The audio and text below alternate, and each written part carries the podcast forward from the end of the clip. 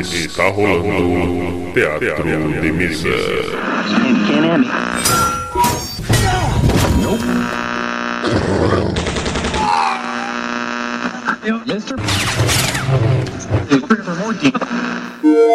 Bem-vindos. Ouçam agora Assuntos Aleatórios.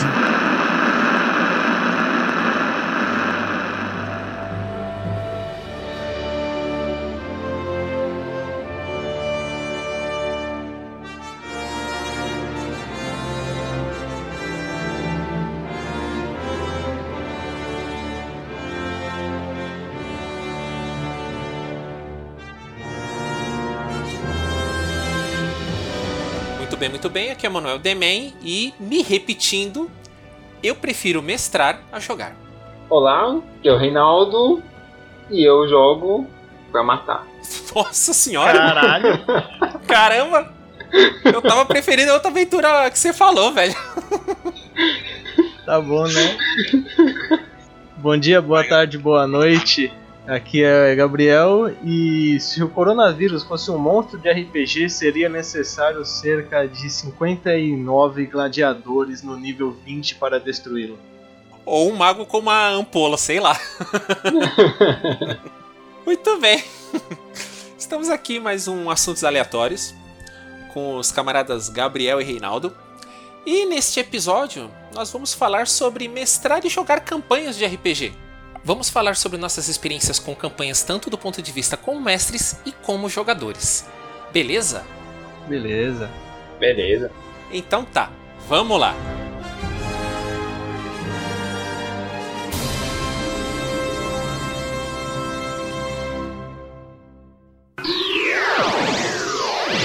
Teatro.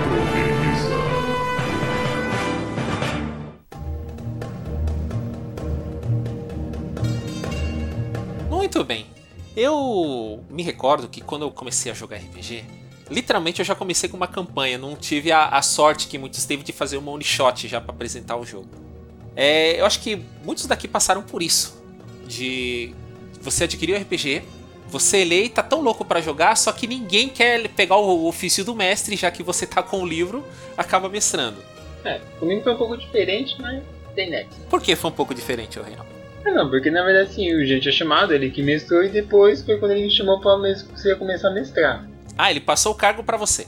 É, não, depois assim, eu comecei a jogar com vocês, porque aí você era o mestre, aí só depois eu comprei o livro e tipo assim, não, eu quero mestrar, aí vocês me passaram dica, você até me ajudou, tudo, uhum. Mas eu comecei assim, mestrar já, eu já tinha começado como jogador mesmo, já tinha até um tempinho. Bom, minha experiência mestrando R P G começou bem cedo. Eu sempre pude frequentar muitas feiras de livro, Bienal, feira de livro da U S P. E entre o palavra de jargão velho, entre o ginasial e o ensino médio, eu conheci um sistema chamado três D I T. Na época eu era muito otaku, assim, frenético. E aí eu falei, oh meu Deus, um R P G de animes, vou testar esse negócio. E aquela coisa, como eu era o dono do livro, todo mundo queria que, além de eu mestrar, eu ensinasse a porra toda.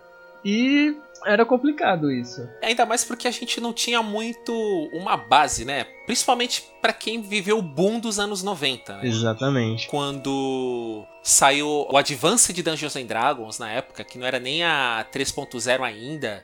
Ainda existia o GURPS, era uma, um volume só. O, o três D I T, acho que ainda era uma, um plano longínquo ainda de sair.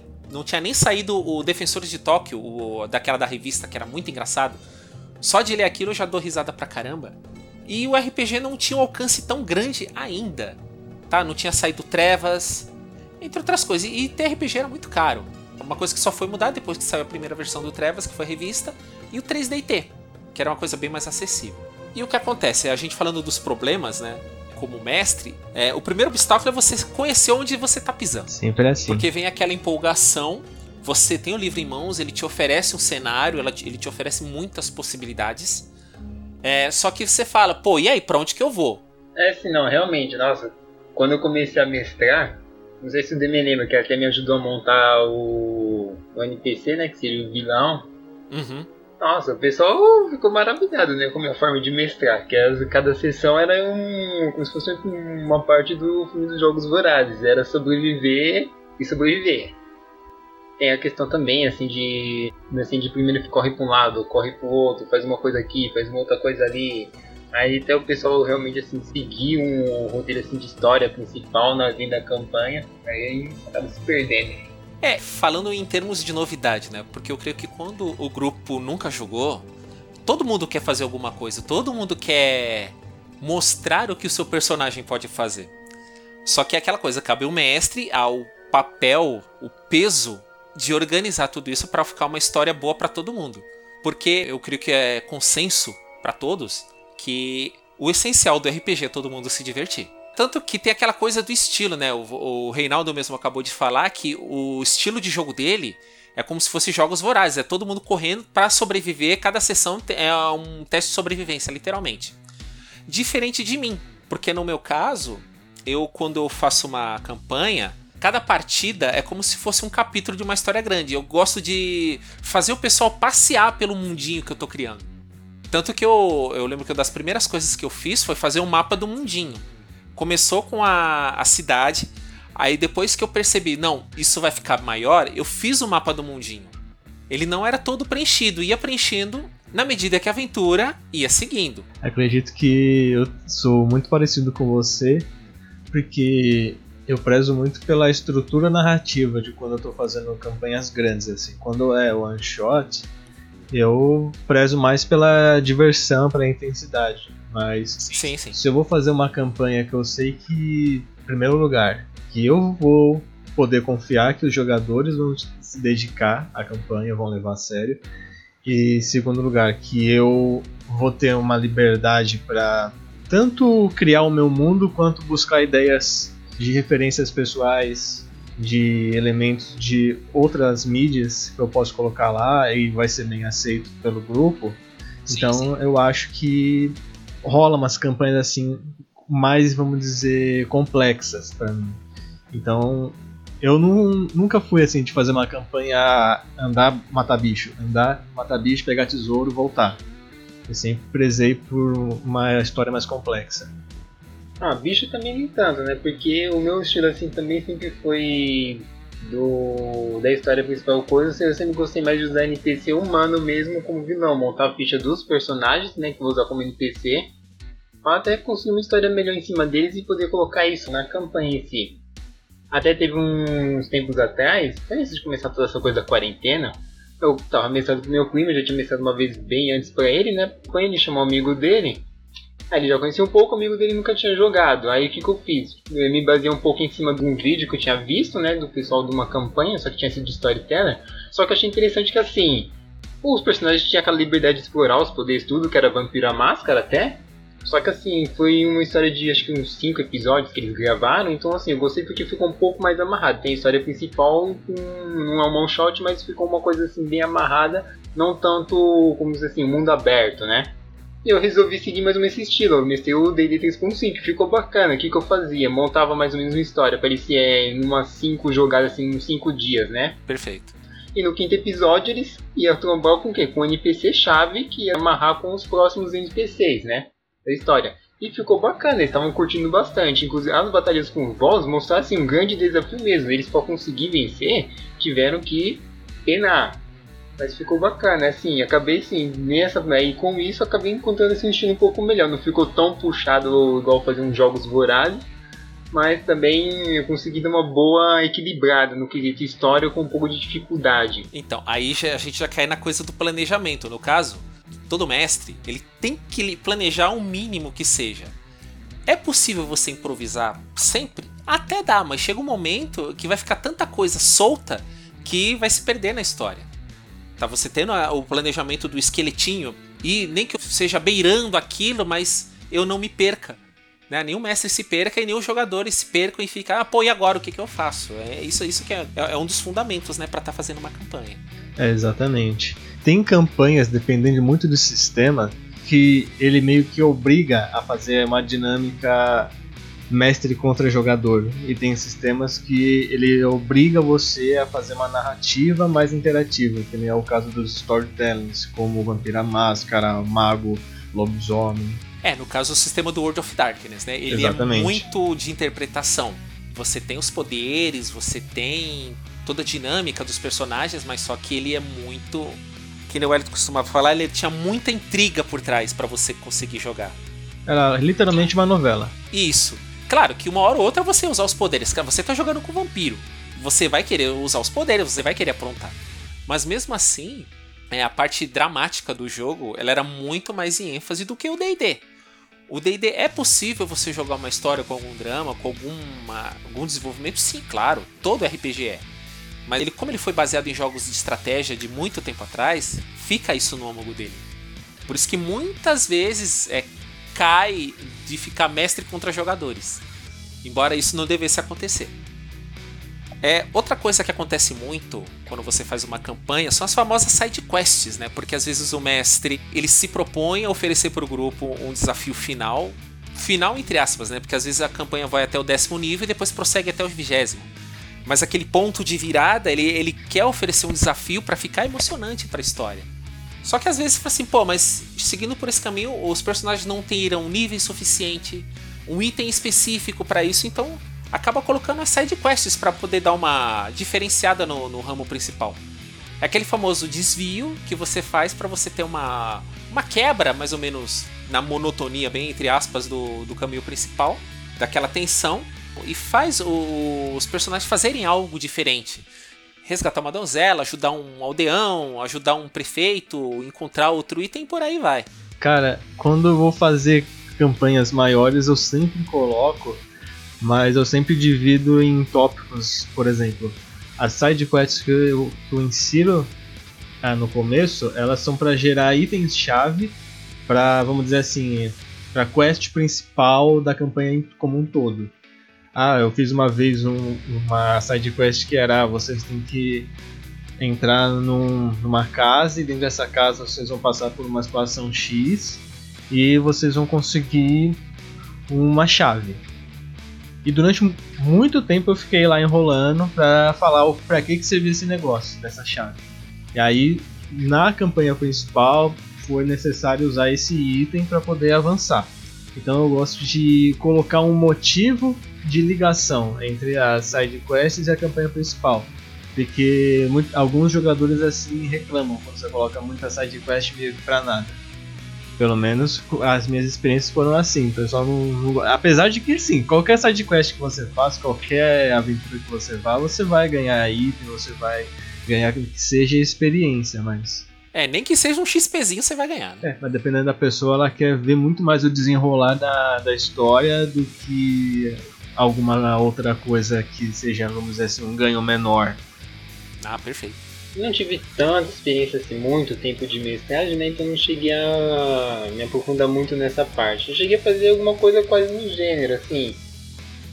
Ah, é, no meio de improviso, aconteceram algumas coisas e o pessoal acabou tendo que se desviar um pouco, acabou virando como se fosse uma sidequest, igual uma vez. Tava o... Também foi conhecido pelo amigo dele, eles acamparam, coloquei uns diabretes, né, pra poder assolar eles no acampamento e roubaram os itens dele. Os famosos diabretes. É claro. É, só que aí teve um detalhe, né? Roubaram os itens mágicos deles e levaram pro inferno. Meu Deus do céu, cara, que maldade. Caraca, velho. Mano, deu, aí os caras, pura, deu ruim. Aí falou assim, ó, seguinte, aí os caras, tá, vamos até um, uma floresta, lá tinha uma, uma, uma entidade, né, uma nível, coisa lá.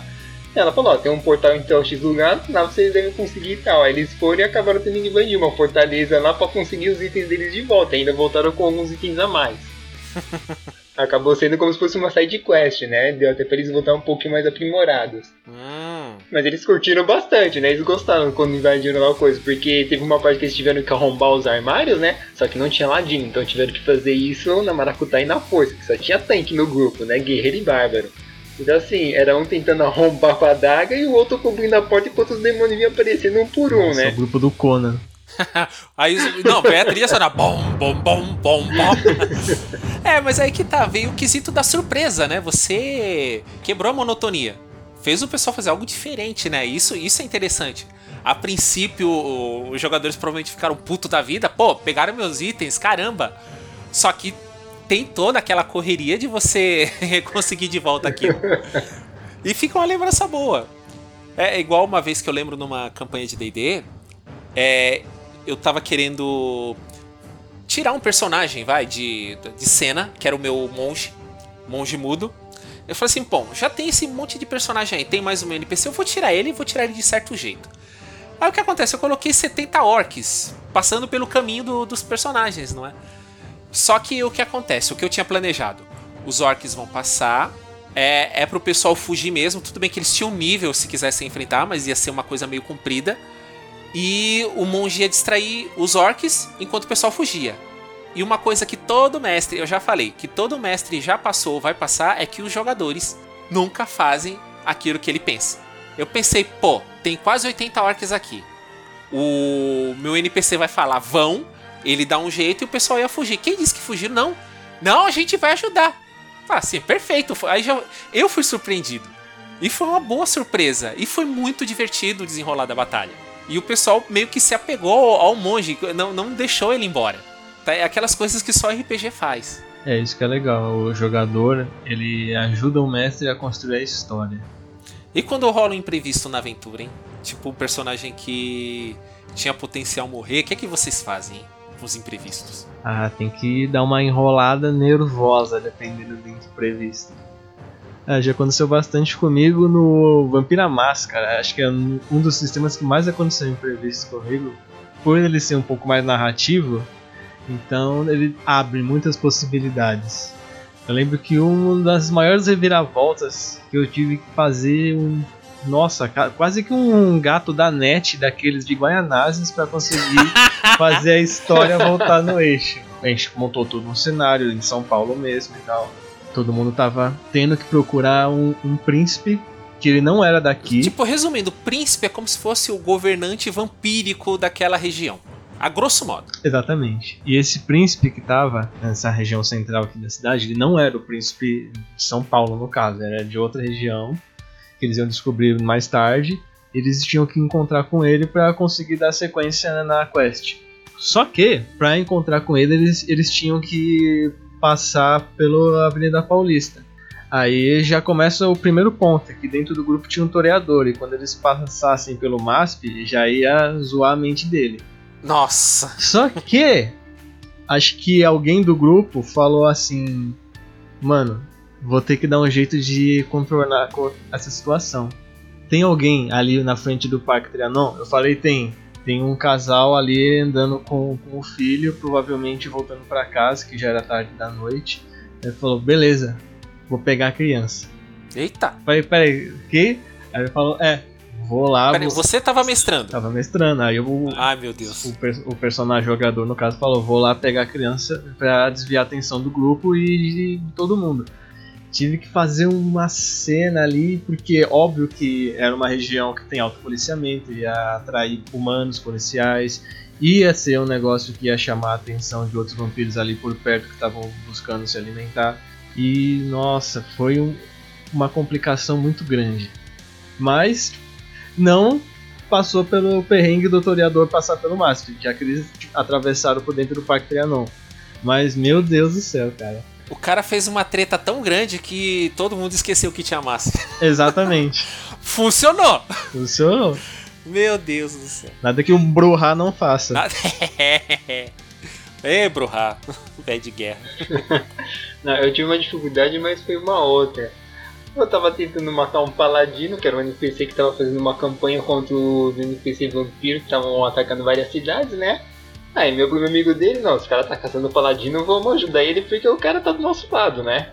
E assim, né? Era um vampiro assassino, furtivo normalmente é perto, a mesma distância tem que ser uma bem curta distância. Aí como que eu vou matar esse paladino se os caras pegaram toda a guarda da cidade e montaram uma ponta de uma baia, mandaram uma muralha de gente e volta. Isso era o cordão de isolamento de, de guarda. Nossa, jogaram a choque. Exatamente. Pera aí, ele, o, o, a muralha tava batendo com, com as massas nos escudos, assim, blá, blá, blá, tava? Não, não chegaram a fazer tudo, mas é porque tava todo mundo assustado, né? Porque eu, ninguém conseguia ver de onde o assassino tava atirando, né? Cada tiro era quase um que empacotava. mas estavam tentando manter o paladino vivo. Aí quando o, aí, quando o assassino jogou a invisibilidade e conseguiu ainda dar um golpe assim perto, mas não matou, aí eles ficaram, não, a gente não pode ficar aqui, que você tem que esperar amanhecer, ainda a noite começou agora. A gente não pode ficar aqui em campo aberto, que o bicho tá se escondendo nas casas. Vamos invadir uma casa aqui e vamos se isolar dentro. Aí eu pensei, os caras agora estão dentro de uma casa, como que eu vou entrar? Aí tô lá olhando a ficha, eu, ah, beleza. Ele se transforma em fumaça. Ah, meu Deus. Clássico. O bom foi o mago do grupo, entrou assim na casa e falou, bom, tá tudo trancado, eu vou dormir. O vampiro se transformou em névoa, entrou pelas brechas da janela bem no quarto que tava o mago e passou por ele, assim, tipo, não vou dar banho pra esse bota, meu punho ficou puto da vida que ele era o guerreiro, ele olhou assim pro mago, caralho, mago, a gente tá tentando sobreviver o mago e tu vai dormir. Ai, sempre tem. Joguei névoa dentro da casa e eles tentaram correr pro lado que tava com pouca névoa, do que tava sem névoa, que era na cozinha, né? Na hora que o, na hora que o paladino tava chegando fora da névoa, cultivou bem nas costas, aí peguei ele e sumiu com o assassino também de novo. Ah, meu Deus. Mas esse dia que eu tô catar esse paladino foi coisa. É, nossa. Ah, meu Deus.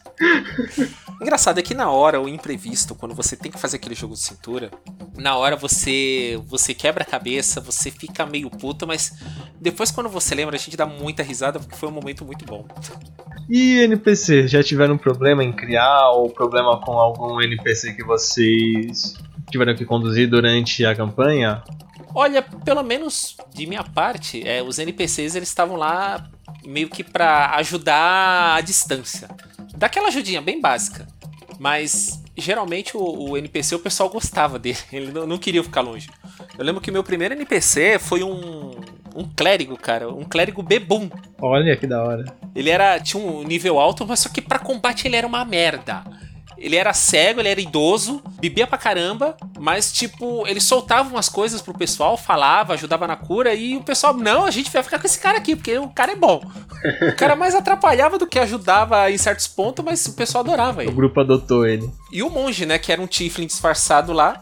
Olha só, mano. Meio que ajudou o pessoal e o pessoal... É, tanto que teve a cena lá dos orcs que eu ia me livrar do N P C, já que falei assim, ah, não tem muito personagem aqui já, eu vou tirar um. Aí o pessoal conseguiu se unir pra fazer isso. Pelo menos, por enquanto, eu não tive problema com o N P C. Eu também não, como eu sempre usei mais N P C pra desenrolar a história, então é o meu forte, assim, pra poder desenrolar bem a campanha, né? Porque isso acaba fazendo parte, tanto os que eu monto pra ajudar o grupo, quanto os vilões. Mas você faz tudo de antemão, ô Reinaldo? Os N P C, a maioria sim, uma, um ou outro assim, assim, acontece alguma coisa na história, eu vejo, não, esse daqui tem potencial, eu acabo recrutando assim e desenvolvendo mais ele. É, porque acho que é mais uma coisa de estilo, né? Porque é, não é errado você já, no planejamento da sua campanha, você já fazer todos os N P Cs. Não, eu vou ter esse, vou ter esse, vou ter esse, vou ter esse. Ou então, é que nem eu fazia, é como eu falava, era um, é como se fossem capítulos de uma história. Eu fazia, vai, para dois capítulos. Ah, aqui vai ter um N P C, aqui vai acontecer um, alguma coisa, e depois eu vou encontrar outro N P C. Quando eu for, quando eu tiver pra encontrar, eu, na hora eu vejo. Não, teve um até que eu recrutei, né? Meu primeiro, tipo, aquele de rabugento, né? De brigão com um dos guardas que ficavam no posto policial. Aí ah, a cidade depois foi tomada pelos vampiros, não é assim mesmo. Ele já teve uma briga, assim, ficou uma coisa meio que pessoal, né? A cidade foi tomada... Ah, eu acabei, tipo, recrutando ele, transformei ele também no N P C principal, o vampiro, e os dois começaram a virar, tipo, uma briga pessoal. Quando os caras se, quando os caras se encontravam, os dois, era, só era aquela treta. Briga, assim, bem pessoal mesmo. E, e você, Gabriel, teve algum problema com o N P C, não? Olha, no começo, assim, nas minhas primeiras campanhas, no, quando eu tava fazendo campanha de, de D vinte, porque de, de D e D eu só cheguei a, a jogar, porque... Eu acho que é um, um sistema muito complexo assim, pra mestrar, então não é um sistema que eu sentia assim, que muita vontade de mestrar, não. Você não tinha muita segurança pra ele, né? É, pro, pro D e D, como ele tem... É quase que uma planilha de Excel pra você fazer qualquer coisa. É, mais ou menos. Então eu falei, ah, vou ir pra um sistema mais simples, que eu consigo focar mais na parte da história do que na parte mais mecânica do negócio. E aí eu fiz um, uma campanhazinha básica de D vinte, e aí pra meio que ser, vamos dizer assim, um orientador ali do grupo, eu criei uma, uma elfa clérica. Uhum. Só que, como éramos jovens adolescentes cheios de hormônios em fúria, Ah, meu Deus. Tô até com medo. Provavelmente vocês vão lembrar, ela era uma elfa, tipo assim, aos moldes daquela personagem do Holy Avenger. Ah, Aniele. Exatamente. No começo, foi tudo bem. Só que aí, um dos cavaleiros, dos guerreiros do grupo, começou a meio que, né... Ah, vou usar todos os meus pontos de carisma aqui, jogar todos os meus dados pra cima dela. Falei, ah, tenta a sorte aí, filho. Só que... outro maluco falou, pera aí, só por cima do meu cadáver. Aí eu tive que conduzir um duelo entre o grupo por conta do N P C. Correu o risco de um cara matar o outro por conta de um N P C. Caraca, velho. Mas teve um outro N P C que eu criei uma vez numa campanha de mago, que esse aí dá até gosto, assim, que você fala, não, poderia ser um filme o negócio. Que era tipo um mestre de uma dos participantes lá, de uma jogadora. E a gente discorreu muito tempo essa campanha. Durou quase que dois anos. Nossa!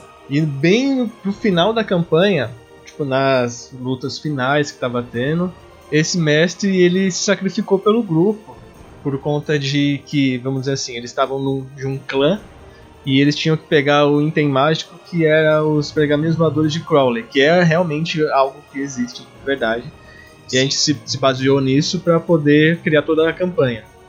E aí eles estavam, esse item estava com um outro grupo que queria, né, fazer algo para poder destruir esse item para ninguém ter mais acesso a isso. E aí o, o mestre vai lá e se sacrifica para proteger o grupo. Foi uma luta assim de tipo cinco magos contra três do grupo e mais esse mestre aí. E aí o cara usou uma habilidade lá que tem, que ele cria um shield no grupo, só que ele absorve todo o dano de, de todos os inimigos sozinho. Aí o cara não aguentou. Nossa, mano, a menina que era aprendiz dele, jogadora, até chorou quando o cara morreu. Foi bem assim emocionante mesmo. Esses negócios de N P C você usar pra sacrificar pelo bem da história, eu não passei por esse ainda. Tenho meus N P Cs que eu gosto pra caramba, até quero fazer histórias à parte deles, que nem o Stallivar, que era do, do, do Mutantes e Malfeitores. Ah, isso eu lembro. Do... eu lembro bem. É, lembra, né? Do, do Monge Mudo, eu quero o Onyx, né? Eu quero muito fazer uma história dele depois, à parte. Mas, é, do grupo ficar emocionado, aconteceu no Vampiro a Máscara, justamente esse. O nosso amigo Wellington, o Tremere, ele mestrou uma campanha pra gente, a... como é que era o nome? Morte Carmesim. Ficamos um bom tempo, não, não sei precisar quanto tempo durou a campanha, mas eu lembro quando chegou nos momentos finais, teve uma descoberta que uma personagem não era aquilo que a gente pensava, e teve um julgamento pela príncipe e o justicar da cidade, é, acontecia aqui em São Paulo, e essa personagem, as leis vampíricas não protegiam ela, ela teve que ser morta. Nossa. Cara, mas ficou um clima pesado. Nossa. Dava pra ver que o Wellington, ele não queria matar a personagem, mas só que aquela coisa, o rumo que tomou a história ia pontuar nisso. Ele até falou assim, cara, eu não quero decidir, eu vou jogar o dado. Se for par, ela morre, se for ímpar, ela não morre. Ele jogou o dado e deu par. Meu Deus. Cara, ele até hoje ele, ele se sente mal por causa disso. Nossa, complicado. Eu tive um que tava ajudando no... nessa quando tava no... na parte dos vampiros, né? O nome dele era Edgar, ele era um privilegiado, assim, uma espécie de um paladino, só que um pouco mais fraco, né? E os caras se apegaram a ele e tudo, né? Porque ele tinha sido mandado pelo paladino pra ajudar o guerreiro e o bárbaro pra caçar os vampiros, assim, a parte do grupo principal, né? Como se fosse um... um existe, assim, separado, né? Um grupozinho menor pra poder... e franqueando assim, pegando os, pegando os vampiros e investigando e resolvendo as coisas meio que meio escondido, né? Já que eram só três. Certo, certo. Aí eu queria matar ele, que eu queria dar uma repaginada nele tudo, né? Fazer uns esquemas, só que pra isso ele ia precisar morrer primeiro. E os caras se enviaram na casa de um barão tudo, trombaram com uma vampira que era meio oriental. Era uma maga, assim, os caras penaram pra conseguir fazer ele, pra evitar que ele morresse, mas acabaram conseguindo. Mas assim, os caras realmente deram sangue pra poder conseguir manter ele vivo. Tá vendo? É aquela coisa, aquele efeito que você não espera. Você, você quer fazer, não, esse personagem pelo menos pra mim não serve mais. Eu quero seguir a história de outro jeito. Só que o grupo fala assim, não, esse personagem é nosso também.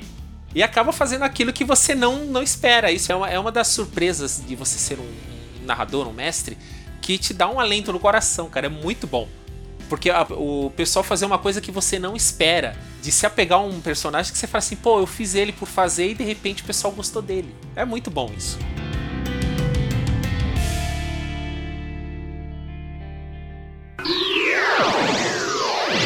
Teatro de Mesa.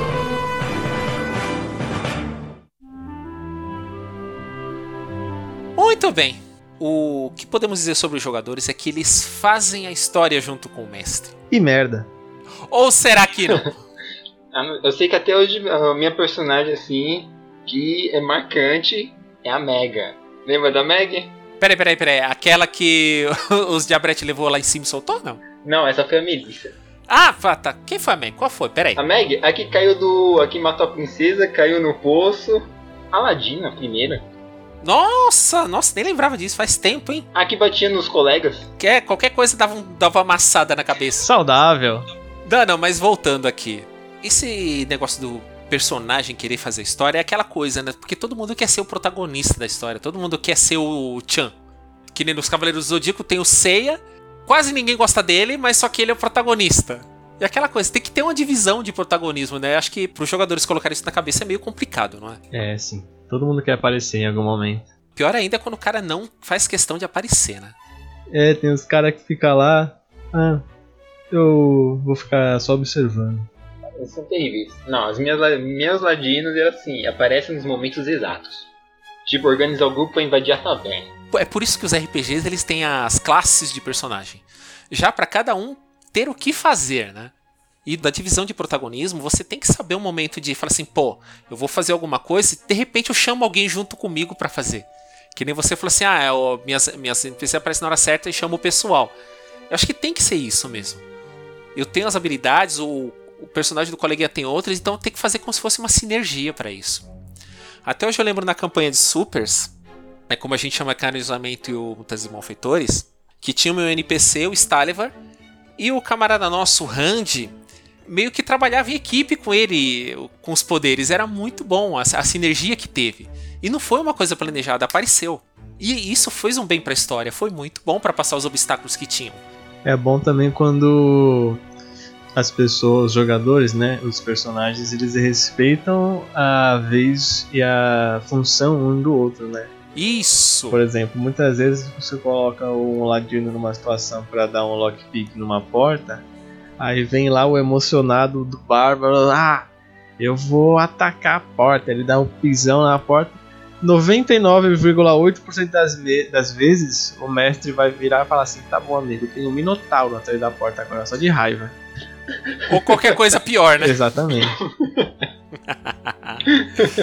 É, porque é aquela coisa, o pessoal fica muito naquele estereótipo de personagem, só que às vezes eu, eu fica muito descontrolado. E às vezes quando o mestre fala assim, meu, eu vou pedir um teste pra isso, pra ver se você faz, a pessoa fica meio mordida. Sim. Mas, mas é aquela coisa, não é porque o cara é um bárbaro que ele é literalmente uma porta batendo em outra, ele vai, ele vai pensar.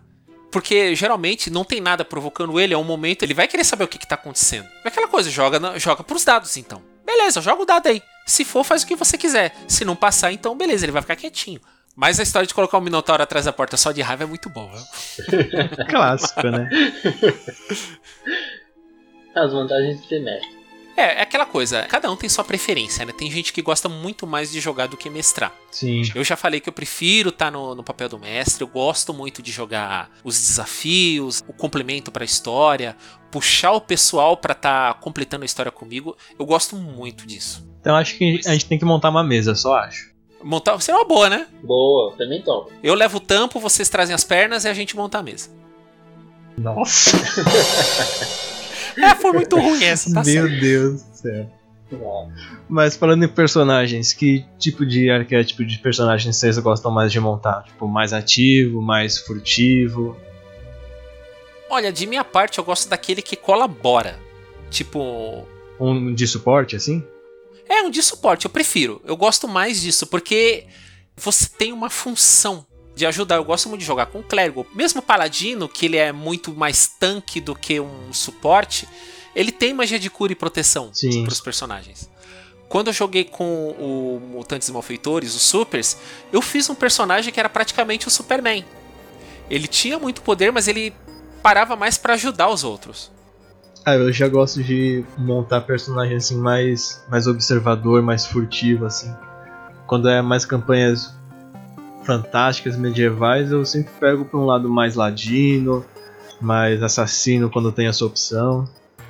E outros sistemas eu vou pra um lado assim um pouco mais tipo tático assim, que nem quando eu vou montar com vampiro ou mago, alguma dessas coisas do, do Trevas assim, eu sempre procuro montar alguém com um set de habilidades específica para alguma situação. Por exemplo, ah, eu vou montar vampiro, eu sempre procuro montar um vampiro mais diplomático, carismático. Um mago, eu sempre procuro montar um mago um pouco mais hermetista, um pouco mais frio. Foca mais em inteligência e carisma, essas coisas, né? Exatamente. Ah, perfeito. É, porque aquela coisa, aquela coisa de estilo. Quando você reúne o grupo, no caso os jogadores, né, o grupo de personagens, vai do estilo de cada um, como cada um se sente mais confortável. E novamente cabe pro mestre ver como é que essa salada vai funcionar ou não. Quando vai ter a campanha, os jogadores e mestres eles combinam como vai ser a característica dessa, dessa campanha. Vai ser mais ação?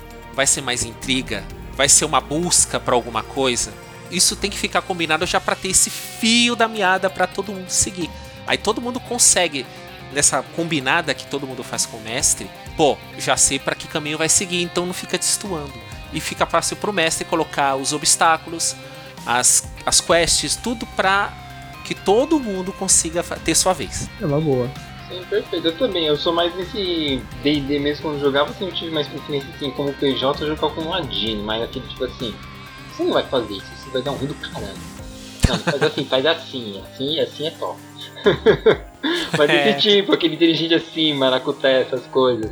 Só não soube se realmente o meu, meu personagem fugiu um pouco da pegada, né? Porque como os poderes dele, o próprio conceito do personagem que ele era um garoto ainda, né? Uhum. Fica começando ali adolescente e coisa. Então ele ficava bem assim, bem o mais de apoio mesmo, né? Dava aquela ajuda do pessoal na hora que a coisa tava ficando feia. Ah, perfeito. Mas no geral sempre tem mesmo assim, os personagens também mais cabeça, mais assim, nerd igual eu também, assim, no próprio estereótipo. Maravilha. E, e quando o, os jogadores não sabem o que o personagem quer, velho? Aí é um problema. Que você fala assim, ah, eu vou fazer um personagem, tá, mas beleza. Ele tem X, Y, Z, e o que que ele faz? Porra, cara, eu não sei. Eu não sei nem o que ele fez, não, não tem passado. O que, que, que que vocês costumam fazer? Ah, eu, a primeira coisa, eu sempre construo a história do personagem, né? Pra o cara não chegar lá e... E não ser, tipo assim, ah, o Zé das Couves. Chegou aí o cara que ninguém sabe quem é, de onde veio, pra onde vai, não sabe o que tá fazendo. E só tá aí de, de passagem mesmo. Sempre procuro bolar uma boa história. Por, por mais que, tipo, eu não vou falar logo de cara, isso pode ser usado pra desenvolver a história de acordo com o combinado com o mestre, algo assim. Mas eu sempre procuro desenvolver, antes de fazer a ficha, desenvolver a história e personalidade do personagem. Ah, antes de você preencher o, as habilidades e todo o resto? Sim, porque eu, eu me, acho que é bom pra mim, na minha opinião, pra, eu me baseio nisso pra construir toda a ficha. Ah, perfeito. É, eu no caso, coloco uma historinha curta. Eu não gosto de florear muito, porque é, às vezes o mal de muito jogador é tipo... Ah, o que que seu personagem é? É tipo oito ou oitenta. Ou tipo, não tem nada, o cara... praticamente não tem passado. É o filho de Deus. Ou o cara inventa um negócio que o cara é predestinado e não sei o que. Pá, pá, pá, pá, pá, pá. Tem a trilha, trilha sonora, o cara. Bate aquela luz em cima, né? Aí o cara olhando pra cima, falando, não, que não sei o que. Pá, pá. Aí chega na segunda sessão, o cara vai lá e morre. Cadê o predestinado aí? É, aí o mestre tem que se virar pra ressuscitar ele, né? O predestinado.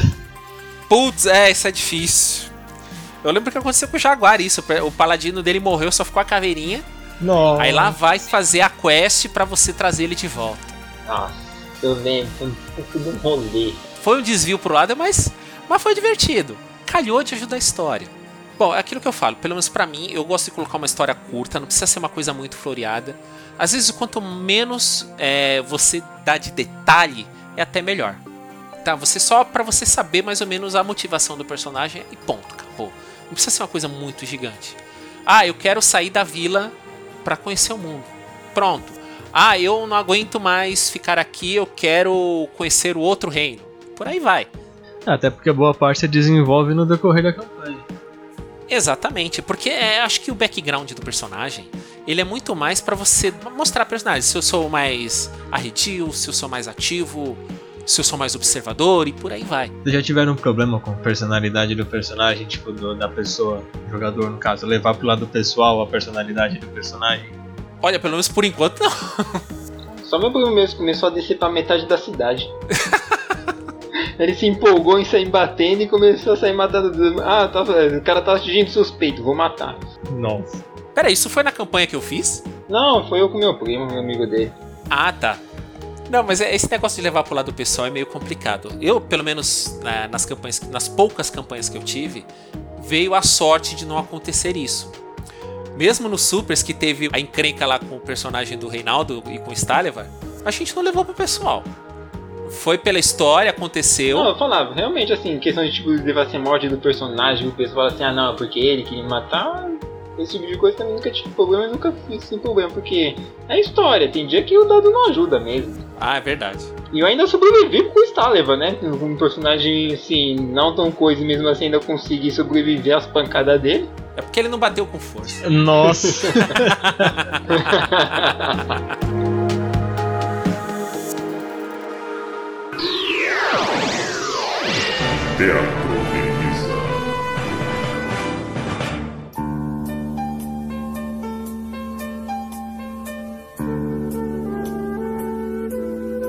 Beleza, considerações finais?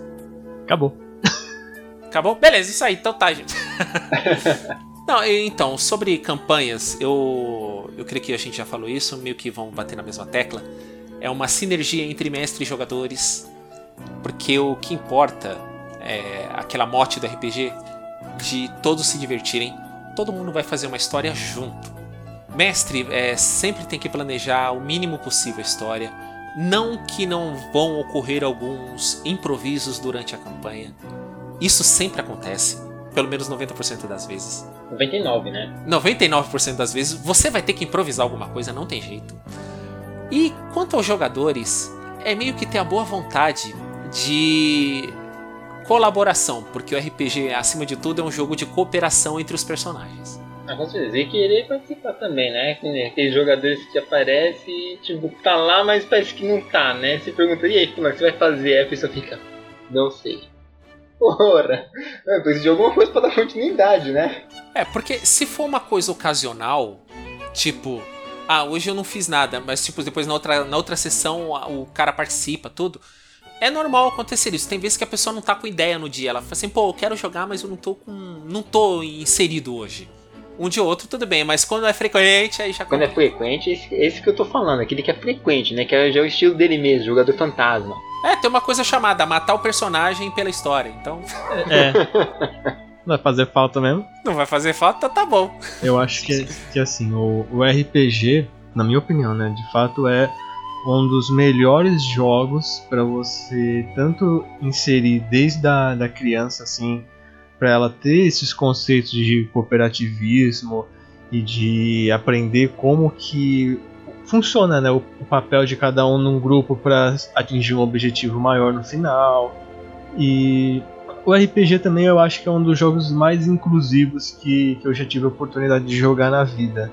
Sim. Porque ele não requer assim, muitos atributos e, e habilidades, ele vai mais assim do seu repertório pessoal, das coisas que você gosta e daquilo que você está disposto a se entregar na história junto com o mestre, com outro pessoal que também está jogando.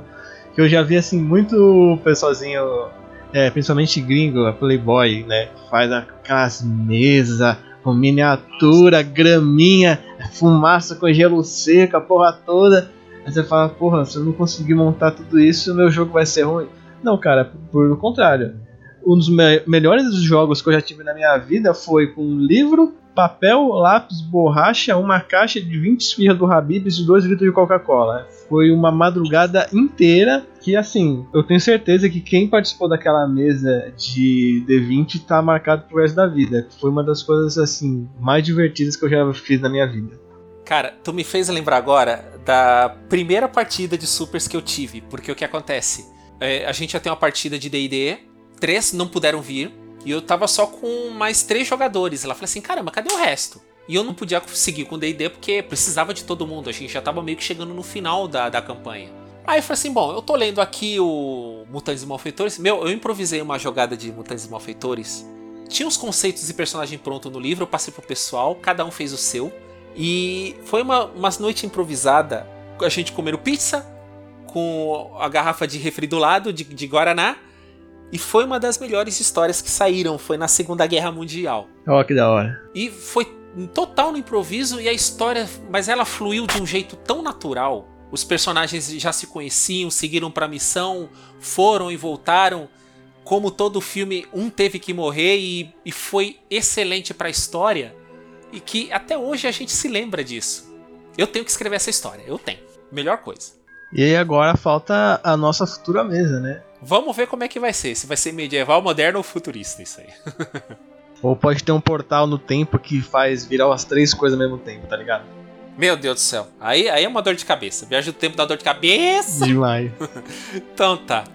É isso aí, gente. Agradeço a presença de vocês aí. Agradeço o Reinaldo e o Gabriel. Agradecemos a audiência aí. Qualquer groselha que a gente tenha dito, por favor, nos avisem, nos corrijam, ajudem-nos a crescer como podcast. Então tá, gente. Muito obrigado aí. Até a próxima. Até. Até mais.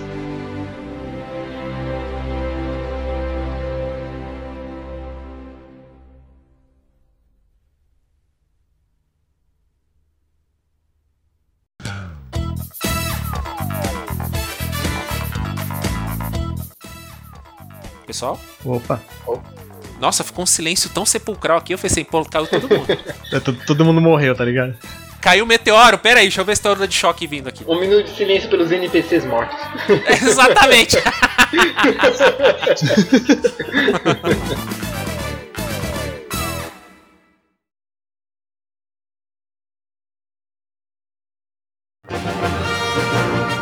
Para mais informações e outras colunas do Teatro de Mesa, acesse o nosso site em w w w ponto teatro de mesa ponto wordpress ponto com e não nos deixe de seguir nas principais redes sociais, no Facebook, facebook ponto com barra teatro de mesa, no Instagram, instagram ponto com barra teatro de mesa e no Twitter, twitter ponto com barra teatro de mesa.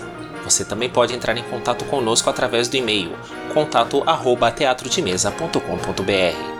Aqui é o Manuel Demen e falo pelo Teatro de Mesa. Ótimas rolagens de dados. Até a próxima.